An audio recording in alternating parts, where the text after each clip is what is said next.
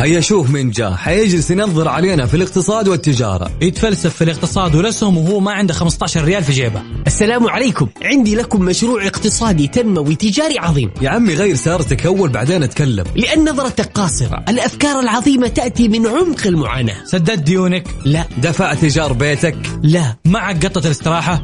لا. أجل ورينا عرض كتابك. الاقتصاد علم وله مختصين، لو نبغى نعرف شيء عن الاقتصاد نسمع ميكس بيزنس على ميكس اف ام. الآن ميكس بيزنس مع جمال بنون وعبد العزيز عبد اللطيف على ميكس اف ام.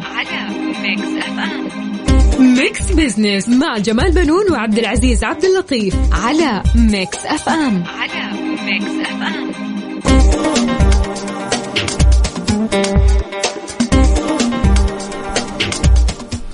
أهلا ومرحبا بكم مستمعينا، أنا جمال بنون وحييكم من ميكس اف ام وبرنامج ميكس بيزنس، ورحب بزميلي عبد العزيز عبد اللطيف الذي يشارك في التقديم. مرحبا عبد العزيز. مرحبا أستاذ جمال، ومرحبا بكم مستمعينا في حلقة جديدة من ميكس بيزنس، البرنامج اللي يأتيكم كل أسبوع في نفس هذا الوقت.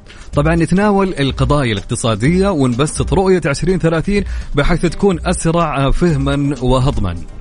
نعم عبد العزيز، نبدأ مشوار حلقتنا اليوم طبعا بالخبر الأحدث، حيث قرر مجلس الوزراء اعتماد منصة وزارة الخارجية للتأشيرات القائمة حاليا في وزارة الخارجية لتكون المنصة الوطنية الموحدة للتأشيرات، بما يضمن توحيد الجهود وحوكمة توزيع الأدوار، وتكون وزارة الخارجية هي مالكة المنصة والمطور التقني لها. طبعا كما تقرر أن يستضيف مركز المعلومات الوطني المنصة الوطنية الموحدة للتأشيرات، ألا يترتب على اعتماد المنصة الوطنية الموحدة للتأشيرات أي تغيير في الأنظمة الإلكترونية القائمة والإجراءات المعمولة بها حاليا لدى وزارة الداخلية ومنصاتها، التي منها نظام الحدود ونظام الاستخدام وقواعد التعامل مع الوافدين. صحيح عبد العزيز. طبعا أيضا من ضمن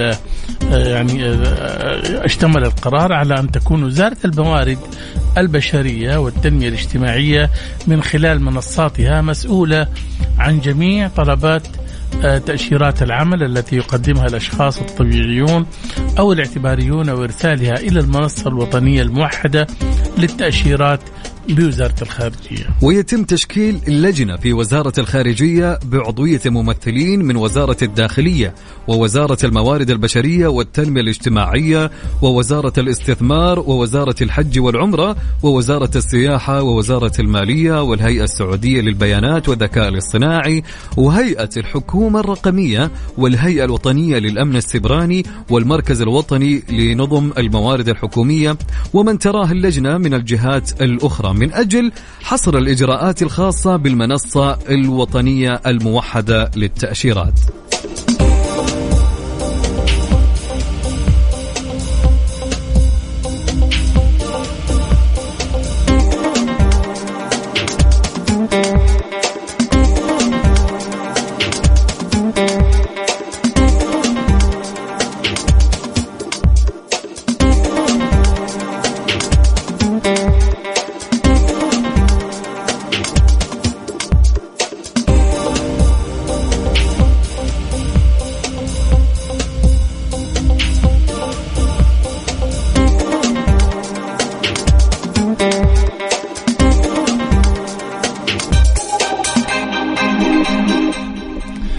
طبعا عبد العزيز، من جهة أخرى طبعا سجل الحضور السعودي في منتدى دافوس الاقتصادي ردود فعل وصدى واسع في المحفل الاقتصادي الدولي، حيث شاركت السعودية بوفد رفيع المستوى، إضافة إلى الجلسات الحوارية واللقاءات الجانبية مع بعض من المسؤولين في اقتصاديات الدول المشاركة.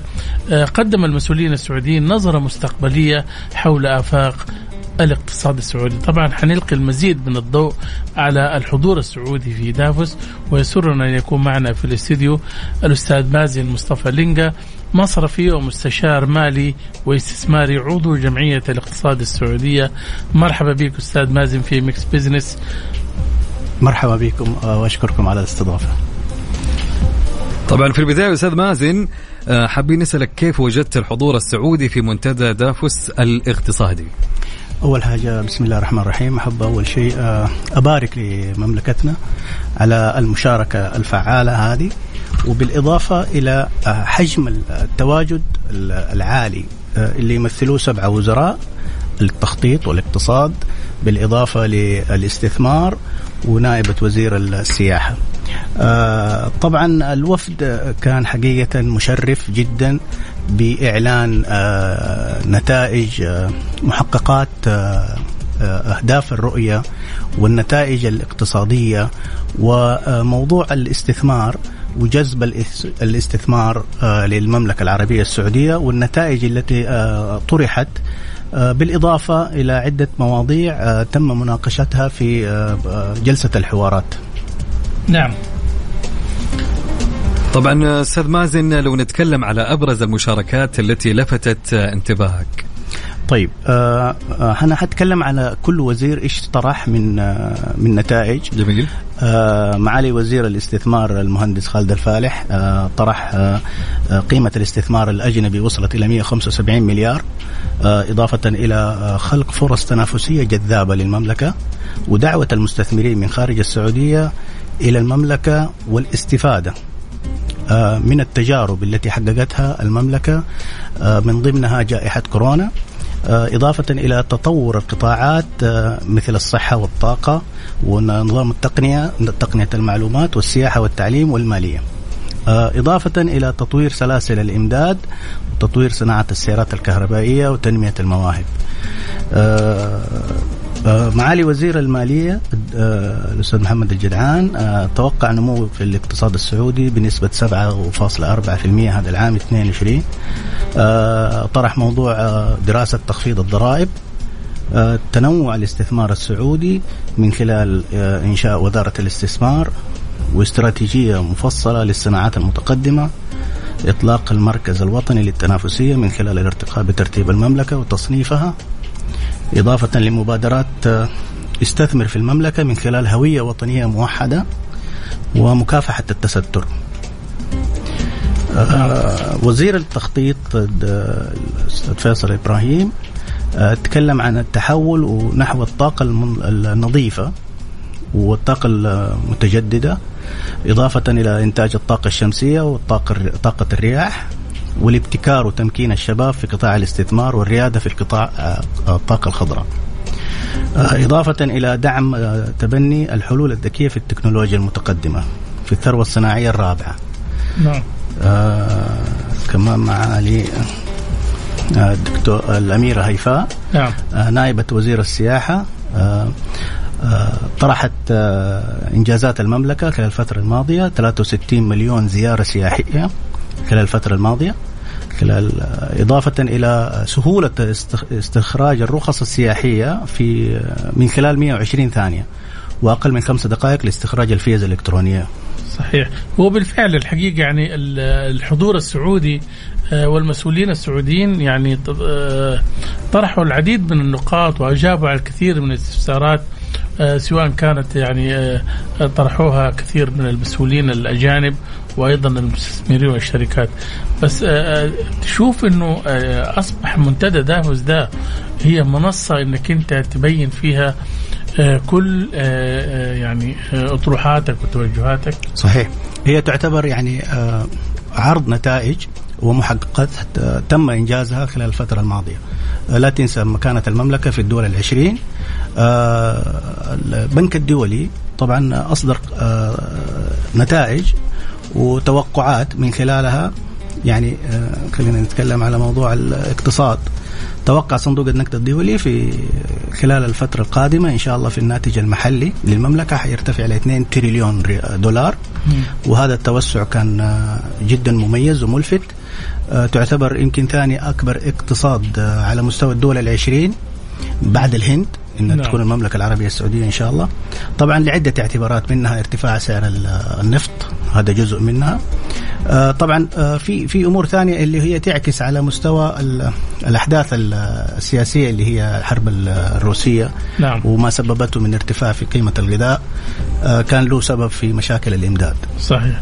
طيب استاذ مازن، يعني خليني اسالك من الاشياء اللي لفتت التصريحات عبد العزيز لفتت انتباه المواطنين هنا عندنا في السعوديه، تصريح وزير الماليه لما قال انه في امكانيه تخفيض ضريبه القيمه المضافه. صحيح. متى تتوقع؟ خلينا يعني شوف حقيقه يعني نحن الحمد لله نحمد الله على هذه الحكومه شفافه وتكون دائما ظاهره في اتخاذ قراراتها، بالاضافه الى التريث في مساله اتخاذ القرارات. موضوع القيمه المضافه ذكر فيها معالي الوزير انه تقلبات اسعار النفط الى الان يعني في منحنى ما هو ثابت نتيجه احداث سياسيه. يعني بحول الله مجرد ما تنتهي يعني التذبذب في في في في اسعار النفط، هذا ممكن يدي مؤشر اتجاه يعني قادم، اضافه الى سلاسل الامداد. غير كده في اللي هي الاحتياطات المحلية اللي هي ما زلنا نحن يعني بنعاني من شوية عجز في في في في في الديون، ولكن بتتسدد الحمد لله، وفي شيء بيتسدد مقدما يعني من خلال الإعلانات اللي بتتم. أظن الربع الأول يعني شفته أنت كان صحيح. جيد جدا. صحيح. حقق فائض حوالي 57 مليار ريال. كانت هذه ميزة إيجابية. طبعا نتائج سبب جزء منها ارتفاع أسعار النفط. طبعا الاعتماد الكلي على تنويع الاقتصاد، وذكر معالي الوزير انه حيكون في اعتماد كلي على تنويع الاقتصاد بعيدا عن موضوع دخل النفط. جميل جدا استاذ مازن. استاذ مازن انتهى وقتنا، شكرا لمشاركتك معنا استاذ مازن. اشكركم، اشكرك على الاستضافه. مستمعينا كان معنا استاذ مازن مصطفى لينقا، مصرفي ومستشار مالي واستثماري وعضو جمعيه الاقتصاد السعوديه، ضيف الاستوديو.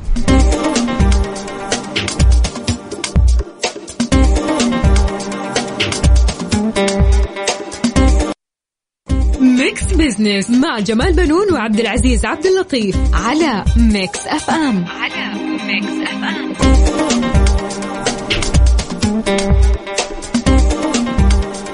اهلا بكم من جديد مستمعينا على اثير اذاعه ميكس اف ام، انا ومعي الاستاذ جمال بنون. اهلا استاذ جمال. اهلا وسهلا عبد العزيز، واهلا بالساده المستمعين. طبعا كالعادة نستعرض لكم فقرات هالبرنامج في خلال هالساعة.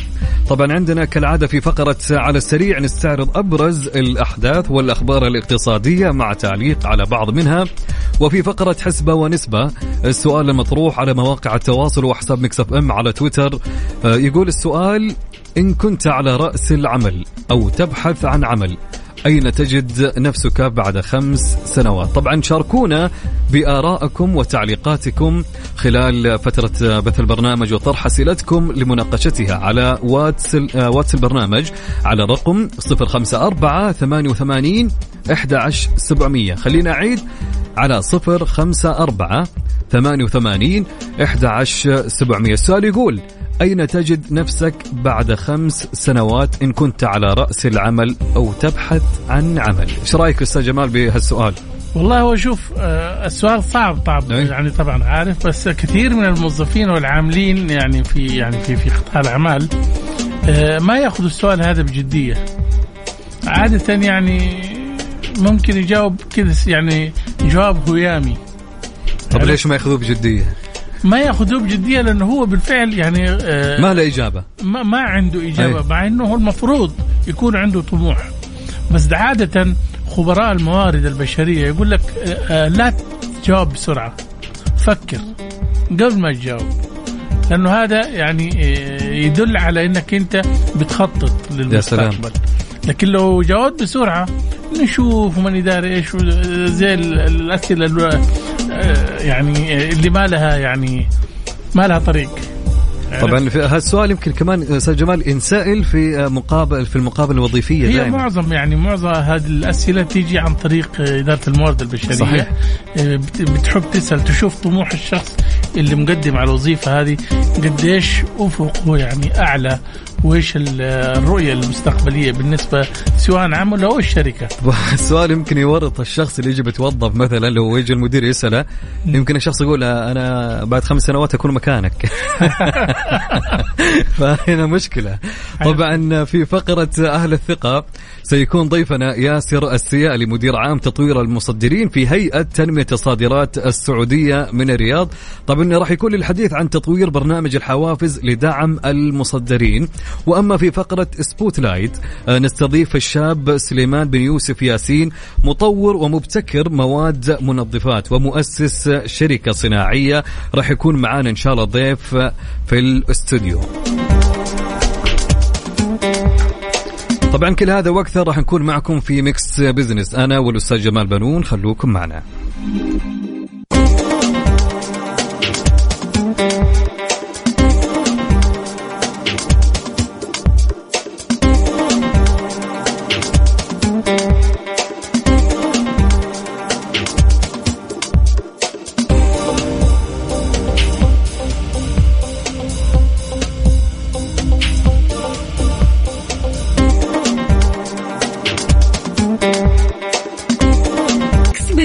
مع جمال بنون وعبد العزيز عبد اللطيف على ميكس اف ام.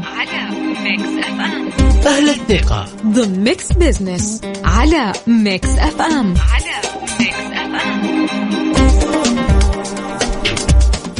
مستمعينا عدنا لكم من جديد في ميكس بيزنس مع زميل عبد العزيز عبد اللطيف. مرحبا عبد العزيز. مرحبا استاذ جمال واهلا بالمستمعين. عبد العزيز، طبعا أطلقت هيئة تنمية الصادرات السعودية برنامج لتطوير الحوافز لدعم المصدرين بهدف رفع مساهمة قطاع التصدير للخارج وخلق أسواق منافسة جديدة وعالمية. نتعرف طبعا على هذه البرامج والخطوات التي اتخذت بهذا الشأن. نتحدث حول هذا الموضوع مع الأستاذ ياسر السيبالي، مدير عام تطوير المصدرين في هيئة تنمية الصادرات السعودية من الرياض. مرحبا بك أستاذ ياسر في ميكس بيزنس. هلا، حياك الله. حيا الله مستمعين وشكرا على الاستضافة. أهلا وسهلا. أنا حابب أعرف إيش هي أهم البرامج لتحفيز ودعم المصدرين؟ طيب، بالنسبة لأهم البرامج يا طويل العمر، كل ما تقدمه هيئة تنمية الصادرات هو من التحفيز وبرامج التحفيز المقدمة لرفع قدرات المصدرين ومساهمتهم في رفع الصادرات. نتكلم اليوم عن البرنامج الحوافز، وهو حوافز مالية غير مستردة، الهدف منها رفع مساهمة المصدرين وتخفيف الأعباء عنهم في التصدير بما يساهم في رفع صادرات. فتقدم الهيئة تقريبا حاليا 9 حوافز متطابقة مع التزامات المملكة العربية السعودية في منظمة التجارة العالمية. 9 حوافز تندرج تحت المشاركة في المعارض الدولية، الاستشارات، تسجيل المنتجات في البلدان المستهدفة، شهادات الجودة، كذلك هناك زيارات المشترين المحتملين والتدريب المتخصص والمشاركة في المعارض والتسجيل والمواقع الإلكترونية، المنصات التجارية بالأصح، للوصول لأكبر شريحة من العملاء المستهدفين. أستاذ ياسر، ممكن نتعرف على أهم مشكلات التصدير إلى الخارج؟ طيب، في طبعا هذه واحدة من مهام الهيئة، تذليل الصعوبات والتحديات اللي تواجه المنشآت السعودية. عندنا إدارة كاملة مختصة بهذا الموضوع بالتعاون مع الجهات الحكومية الأخرى. طبعا كل سوق يمكن الصعوبات الأولى أنه الخروج من سوق أنت تعرفه ولغة تعرفها وطباع مستهلكين تعرفهم إلى أسواق جديدة عليك، ما يتطلب لك دراسات متخصصة في السوق، فهم طباع مستهلكين مختلفين، منافسين بطرق مختلفة وجودات مختلفة، تحتم عليك أنك تعمل لرفع هذا المستوى. فيمكن هذه أهم العوائق نقول اللي نساعد المصدرين فيها. كذلك يوجد بعض التحديات نسميها اللي مع نتعاون مع الجهات الحكومية الأخرى لحلها لما يرفعها العميل لنا أو إحنا نعرفها بناء الدراسات نسويها بشكل دوري لفهم التحديات هذه ومعالجتها مع شركائنا في الجهات الحكومية، مع تعديل الأنظمة أو تحل تكون مشكلة واحدة ونحلها. شيء جميل. طيب يعني أنا بدي أعرف أستاذ ياسر, الآن لما أنتم وضعتوا البرامج هذه المحفزة, هل هي كانت يعني بناء على ما رفعه يعني أصحاب المصانع والمصدرين من آراء ومقترحات يعني؟ أكيد إحنا ما وضعناها بناء, إحنا طبعا خلينا نقول سوينا دراسة مقارنة مع الدول الأخرى وش يقدمون, وبعدين جئنا طبعا مو كل ما تعرف الهياكل الاقتصادية تختلف من بلد لبلد والتحديات تختلف, وبعد ما درسناها رحنا جلسنا مع العملاء من التحديات اللي يواجهونها وهل الدراسة والأشياء اللي اقترحناها كانت مناسبة لهم. فكان في أشياء تم استبعادها لأنهم يرونها غير مناسبة, وفي أشياء بالعكس أضيفت بناء على طلبهم, وطبعا تكون متوافقة مع التزامات المملكة. طبعا كذلك دراسة الأسقف المالية للتغذية كان عندنا دراسة, وبعد فترة احنا كل 6 شهور نراجع طلبات العملاء ونراجع التكاليف, وممكن يتم تعديل هالأسقف أعلى بحيث تتناسب مع احتياجاتهم بما يحقق الأهداف اللي نرجوها في رفع الصادرات. جميل جدا. أستاذ ياسر, يلاحظ أن التسهيلات جاءت على شكل مادي, نتساءل هل الإجراءات تمت مراجعتها لتخفيف القيود؟ شوف يا طويل العمر, هذا برنامج الحوافز, لكن لما تأخذ هيئة الصادرات ككل وتشوف الأشياء اللي تقدمها في خلينا نقول طرق مساعدة كثيرة أخرى. فعندك مثلا نساعدهم بالمعارض الدولية, نستهدف المعارض اللي ممكن يكونوا تكون لهم منصة انطلاق, كذلك البعثات التجارية سواء ناخذهم لأسواق مستهدفة أو نستقبل كذلك بعثات تجارية. كذلك عندنا خدمات التدريب لهم والموظفينهم, خدمات الدراسات والدراسات المتخصصة الأسواق والسلع المستهدفة, كذلك نقدم لهم تقييم يشرح وضعهم من ناحية التصدير وكيف ممكن نساعد. فبرنامج الحوافز هو واحدة من الخدمات, في خدمات كثيرة أخرى تتعلق زي كذلك ما تفضلت مراجعة الإجراءات, تتم بالشركاء الجهات الحكومية, نشوف إيش اللي ممكن يحسن إجراءات التصدير.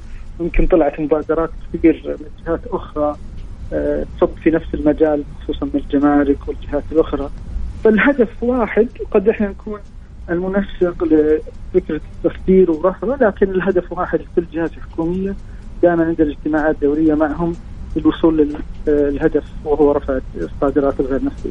بالتأكيد التصدير تعكس التطور الصناعي الذي وصلنا له, وكلما توسعنا أكثر تعرف الناس علينا أكثر. طبعا دعواتنا بالتوفيق لصناعتنا, بالتوفيق في المحافل الدولية. أستاذ ياسر, انتهى وقتنا, نشكرك لمشاركتك معنا. شكرا لك. ميكس بيزنس مع جمال بنون وعبد العزيز عبد اللطيف على ميكس اف ام.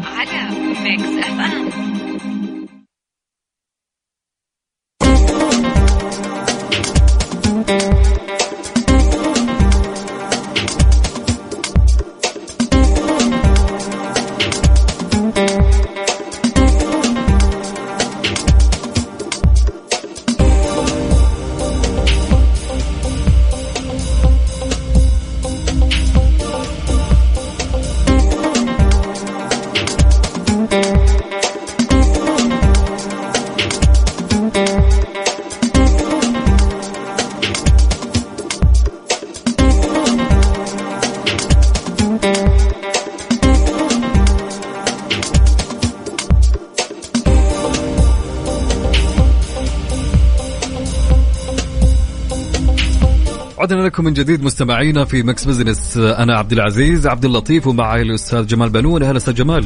أهلا عبد العزيز, وأهلا بالسادة المستمعين اللي انضموا معنا. طبعا حب العمل يولد الإبداع ويصنع التميز ويضعك في الصفوف الأولى. نحن أمام عشق مهني لشاب ابتكر وصنع وأسس عمله وتفوق.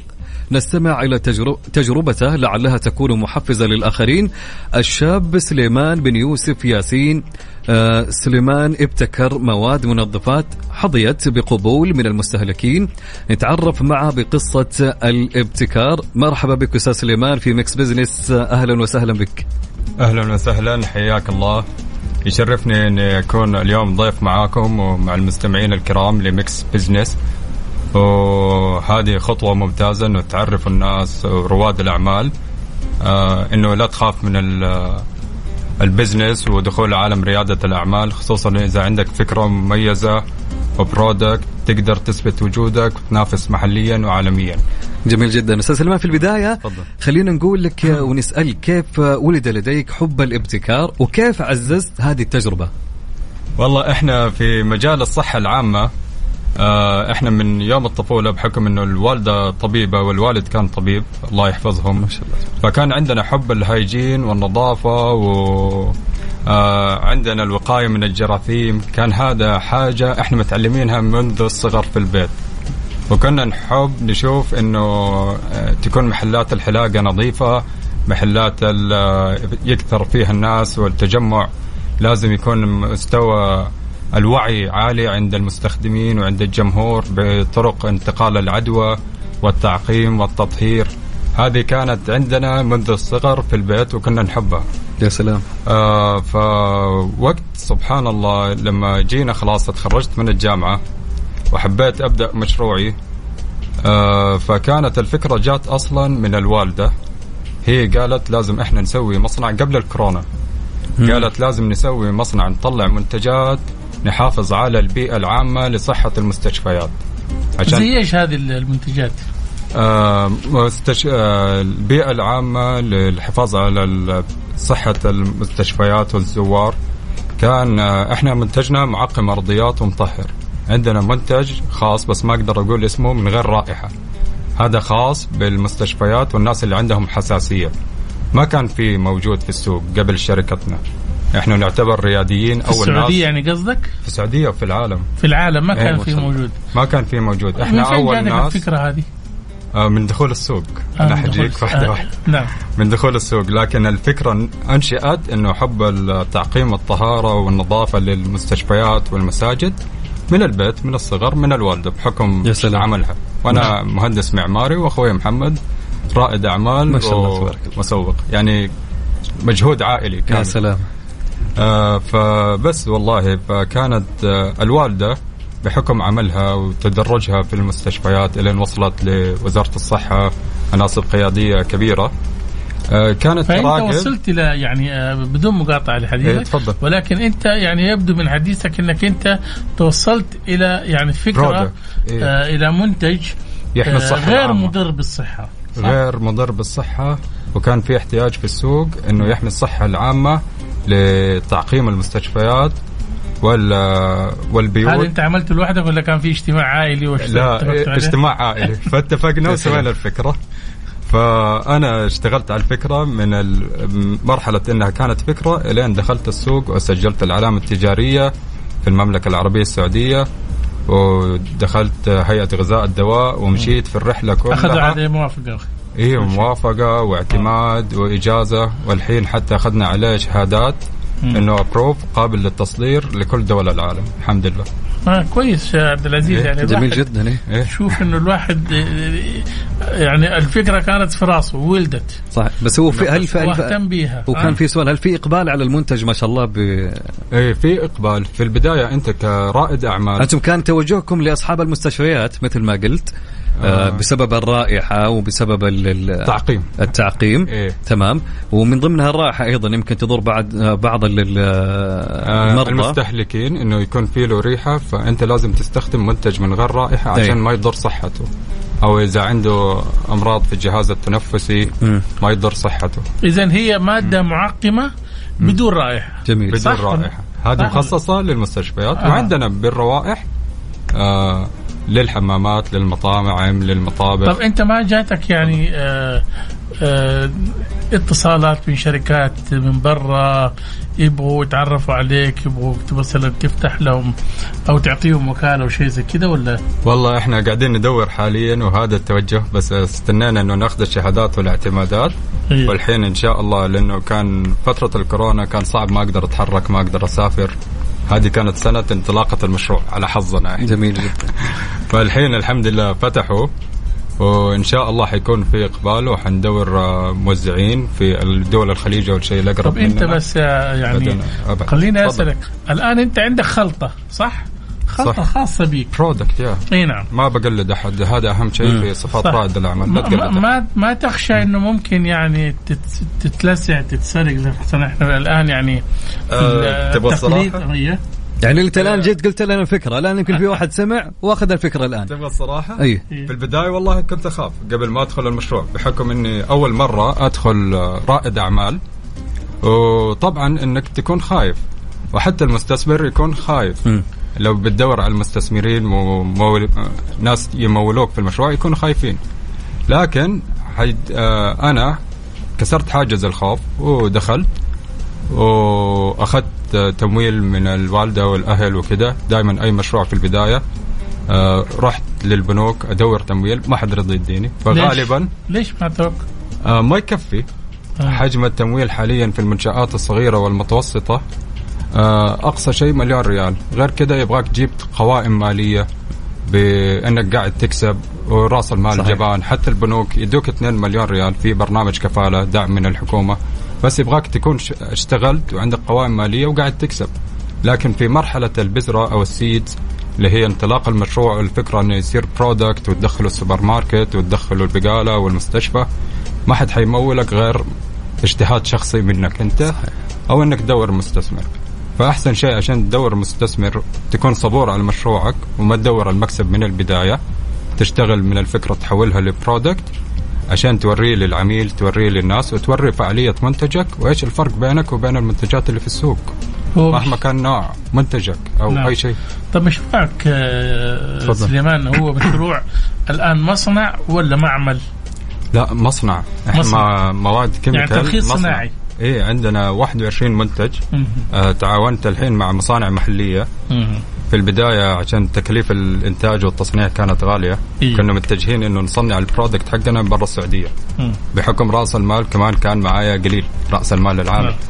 لكن الحين الحمد لله اتجهت للسوق المحلي السعودي واستعنت بمصانع البلاستيك الموجودة في السعودية, مع إنها أغلى لو إني استوردها من برا أرخص علي, بس استعنت بيهم. وموردين الاستيكر وموردين الأغطية كلهم استعنت بيهم من السوق المحلي ودورت حلول, ما قعدت واقف محلي. صح. وأظن هذا يعني قودنا عبد العزيز لسؤال, ما هي المعوقات التي تواجه رائد الأعمال وصاحب الابتكار؟ صاحب الابتكار أول شيء لا يخاف. ثاني شيء قدم, بعرف نفسك, أمشي في مشروعك باللي تقدر عليه. واجهتك أي صعوبات أو تحديات لا تقول معوقات, لا تقول لي مكتب العمل, لا تقول لي أي شيء. دور حلول, دائما دور حلول وخليك إيجابي 100%, ولا تسمع كلام أي أحد يحطمك. حتى لو نزلت في السوق والناس قالوا لك منتجك ما هو عاجبنا أو ما نبغاه أو ما هو معروف, أصيره حيصير معروف. أنا قعدت أشتغل على منتجي 3 سنوات لأن الناس صارت تقبل وتأخذه في السوق, سواء موردين أو تجار جملة, ما حد أخذها بالساهل. استحملت خسارة كبيرة, لكن بعد 3 سنوات بنات اسم وبنات البراند حقي, عملت براند أويرنس وصارت الناس تعرف عن المنتج. والحمد لله إنه راعينا المنتج من البداية, شيء ما نقبله على نفسنا ما نقبله على العميل بحكم الهايجين والبيئة والكواليتي. أنا الحين لما بقدم للعميل لازم أقدم له برودكت يتفوق عن البرودكت الموجود في السوق 1.5 مرة, خصوصا إني رائد أعمال وجديد داخل في السوق, أبغى يكون شعبية للمنتج. فمن ناحية العميل الاند يوزر كنا نلاحظ قبل ما أطلق البرودكت حقي أراقب الناس في السوبر ماركت إيش يشتروا وإيش يسووا لما يروحوا على القسم المطهرات والمنظفات. أول شيء يفتح العلبة يشم الريحة, عجبت الريحة شال المنتج ورجع لك تاني. فإحنا راعينا أنه تكون المواد الفعالة في البرودكت حقنا 45% اللي هي المواد المعقمة. كمان زودت فيها الرغوة, خلتها دبل عن الموجود في السوق. والروائح هي اللي بس جبتها من برا, لأن الروائح اللي في السوق المحلي ما كانت ترضي ذوقي فما حترضي ذوق عميلي. فطورت البرودكت, زودت الرغوة والريحة, سويت حاجة اسمها لونج لاستينج, تقعد الريحة عندك حتى 12 ساعة في المنتجات اللي بريحة اللي هي اللافندر, العود, النسيم البحر, الصنوبر الشتوي. يعني في النهاية ما شاء الله طلعت بمنتج جدا مميز. طب خليني أسألك وأقولك, هل تخطط للتوسع بالمنتج اللي صنعته خارج السعودية إن شاء الله؟ والله إن شاء الله تمام, لازم أتوسع خارج السعودية. فين أقرب بلد؟ طموح الصادرات السعودية, هذا طموحنا أنا وأخوي محمد, نزود الناتج القومي والصادرات السعودية. فين كنا في البداية؟ خارج السعودية. فين؟ خارج السعودية والله أغلب الطلبيات اللي بتجينا حاليا من الكويت. الكويت هذا شيء غريب. من السوشيال ميديا, لما عملنا السوشيال ميديا حقتنا حقت المنتج عشان نسوي براند أويرنس, أغلب الناس بيطلبوا من الكويت. جميل. هذا شيء جميل. والإمارات كمان, الإمارات العربية المتحدة. جميل. طبعا كلما أبدعت حققت المزيد من النجاحات. رواد الأعمال تكرر المسميات ويبقى المتميز صاحب الإبداع والابتكار هو الناجح. أستاذ سليمان انتهى وقتنا, شكرا لمشاركتك معنا اليوم. يعطيك العافية, وأتمنى لو كمان نجي جلسة ثانية بإذن الله, لأن أنا بابي مفتوح لرواد الأعمال وأي حاجة تحبوه في ريادة الأعمال. أنا مجرب ودخلت السوق من أي تزيد, وأدعمكم في اللي تحتاجون إن شاء الله. مستمعينا, كان معنا الأستاذ سليمان بن يوسف ياسين, مطور ومبتكر مواد منظفات ومؤسس شركة صناعية.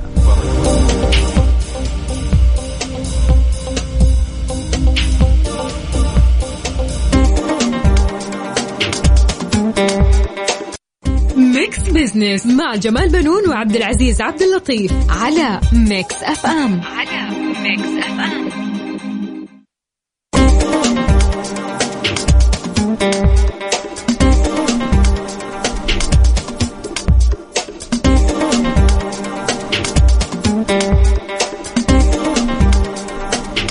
أهلا بكم من جديد مستمعينا عبر أثير إذاعة مكس اف ام. أنا أخوكم عبد العزيز عبد اللطيف, ومعي زميل الأستاذ جمال بنون. أهلا أستاذ جمال. أهلا وسهلا عبد العزيز, وأهلا بالسادة المستمعين. طبعا أهلا بكم في فقرة حسبة ونسبة مرة أخرى. كان السؤال المطروح على مواقع التواصل وحساب مكس اف ام على تويتر, كان يقول السؤال: إن كنت على رأس العمل أو تبحث عن عمل, أين تجد نفسك بعد 5 سنوات؟